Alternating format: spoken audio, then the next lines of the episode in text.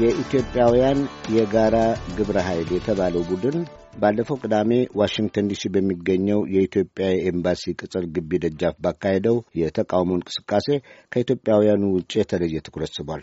የተቃውሞ እንቅስቃሴውን በማካሄድ ላይ ሳሉ ሕግ ተላልፋችኋል በሚል በጊዜው የታሰሩት ሁለት ሰዎች በትናንትናው ዕለት በነጻ መለቀቃቸው ተዘግቧል። እስሩ በመሰረቱ በኢትዮጵያ እየተፈጸመ ነው ላሉትና ለተቃውሞ ለወጡበት ዋና ጉዳይ ትኩረት ለመሳብ ታልሞ የተከናወነ መሆኑንም አስተባባሪዎቹ ተናግረዋል። መታሰርን አንዱ መንገድ ያደረገው ይህ አቀራረብ በዋሽንግተኑ የኢትዮጵያ ኤምባሲ በተደጋጋሚ የተስተዋለ የእምቢተኝነት አቋም ማሳያ ዘይቤ አስመልክቶ እዚህ ዋሽንግተን ዲሲ አካባቢ በመሰል የተቃውሞ እንቅስቃሴዎች በስፋት የሚታወቁ አንድ ሰው አነጋግረናል። አሉላ ከበደ ነው ያወያያቸው።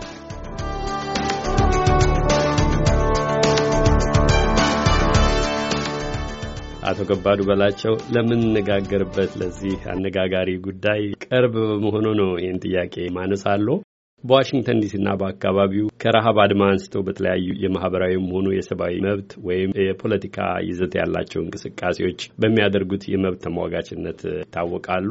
ሁለት የተቃውሞ እንቅስቃሴ አድራጊዎች የታሰሩበት ያለፈው ቅዳሜ የዋሽንግተኑ የኢትዮጵያ ኤምባሲ የተቃውሞ ትዕይንት የብዙዎችን ትኩረት ስበዋል። ከዚህ ቀደም በኤምባሲው ተሰቅሎ የነበረውን ባንዲራ ለመለወጥ በተደረገ ሙከራ አንድ የኤምባሲው ሰራተኛ ጥይት ወደ ሰማይ የተኮሱበትን ጨምሮ ግጭት የተነሳበት ሁኔታ ይታወሳል። የአሁኑም እያነጋገረ ነውና ለመሆኑ እንዲህ ያለው የተቃውሞ ዘዬ ለምንድን ነው የሚመረጠው? እርሶስ እንዴት ነው የሚመለከቱት? በቅድሚያ ይሄ ነገር ለሕዝቡ በደንብ ላይ መደረግ ያለበት አስፈላጊ ነገር ነው። በመሰረቱ እነዚህ ኢትዮጵያኖች ለምን ይሄን ለማድረግ አስፈለጋቸውም? ይህን እዛ ድረስ ለመሄድ ምን አስፈለጋቸው? ምን አነሳሳቸው? ምን እንደፋፋቸው ነው መታየት ያለበት። ከዛ አኳያ ስናየው ኢትዮጵያ ውስጥ ያለው ሰብአዊ መብት ጥሰትም ይሁን ሌሎች የሰው ነጻነት ታፍኖበት የሚኖርበት ሀገር እና ሕዝባችን የሚደርስበትን መከራ ከማየት አኳያ ይሄ የተደረገ ነገር ያንሳል እንጂ አይበዛም። እድለኞች ብንሆን ኖሮ በሙሉ ዓለም ላይ ያለን ኢትዮጵያኖች ከዚህ የበለጠ ቀን በቀን ማድረግ የሚገባን መጮህ የሚገባን ማሳየት የሚገባን ነገር ነበረ። ዓላማቸው ነው ዋናው ነገር መታየት ያለበት። ሁለተኛ ያደረጉትን ነገር action ኑን ራሱን ብናይ ኤምባሲው ውስጥ ገቡ። ኤምባሲው የኢትዮጵያም የ public area ነው። ማንም ሰው መግባት ይችላል ኤምባሲ ውስጥ። ዋናው ነገር ኤምባሲ ውስጥ ገብተው ምን አደረጉ ነው መታየት ያለበት። ንብረት አውድመዋል ወይም ሰው ላይ ጉዳት አድርሰዋል ወይ ወይም ደግሞ የያዙለት የተነሱለትንም ዓላማ የማይከተል ነገር ያ ይሆናል። ግን ቪዲዮውን የታየ ነው፣ live ም የታየ ነበረ። ብዙ ጊዜ የተቀረጹም አሉ። ያን አይተን መፈረጅ እንችላለን። ገብተው የኢትዮጵያን ባንዲራ ይዘው ድምጻቸውን ያሰሙት ያለውን ችግር የሚገልጽ ነገር ነው ያሰሙት። የተላለፉት ወይም ያደረጉት በሞራል አኳያ የሚያስጠይቅ ነገር የለም። ያ ማለት ግን ይሄ trespassing ወይም ለምሳሌ ከፖሊስ ጋር ያለው ግንኙነት የሚደነግጉ መለስተኛ የሆኑ ነገሮች አሉ። ፖሊስ የሚያደርገውን ለማስተጓጎል መሞከር፣ ለምሳሌ interfere ማድረግ ያሳስር ለአድማጮች ግልጽ ለማድረግ ከሁለቱ ከታሰሩ ሰዎች አንደኛው ፖሊሶች እንዲለቁት ከፖሊሶች ጋር ያደረጉት ልውውጥ እሳቸውን እንዲታሰሩ አድርጓቸዋል።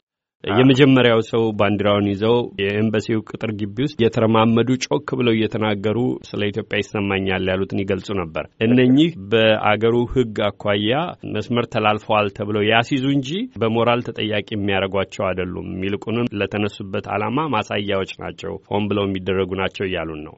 አዎ አባባሉም በትክክል ብዙ ጊዜ በዚህ በ activism ወይም ሰብአዊ መብት ተሟጋችነት እንቅስቃሴ ውስጥ ሁል ጊዜ እነዚህ የምትከፍላቸው ነገሮች አሉ።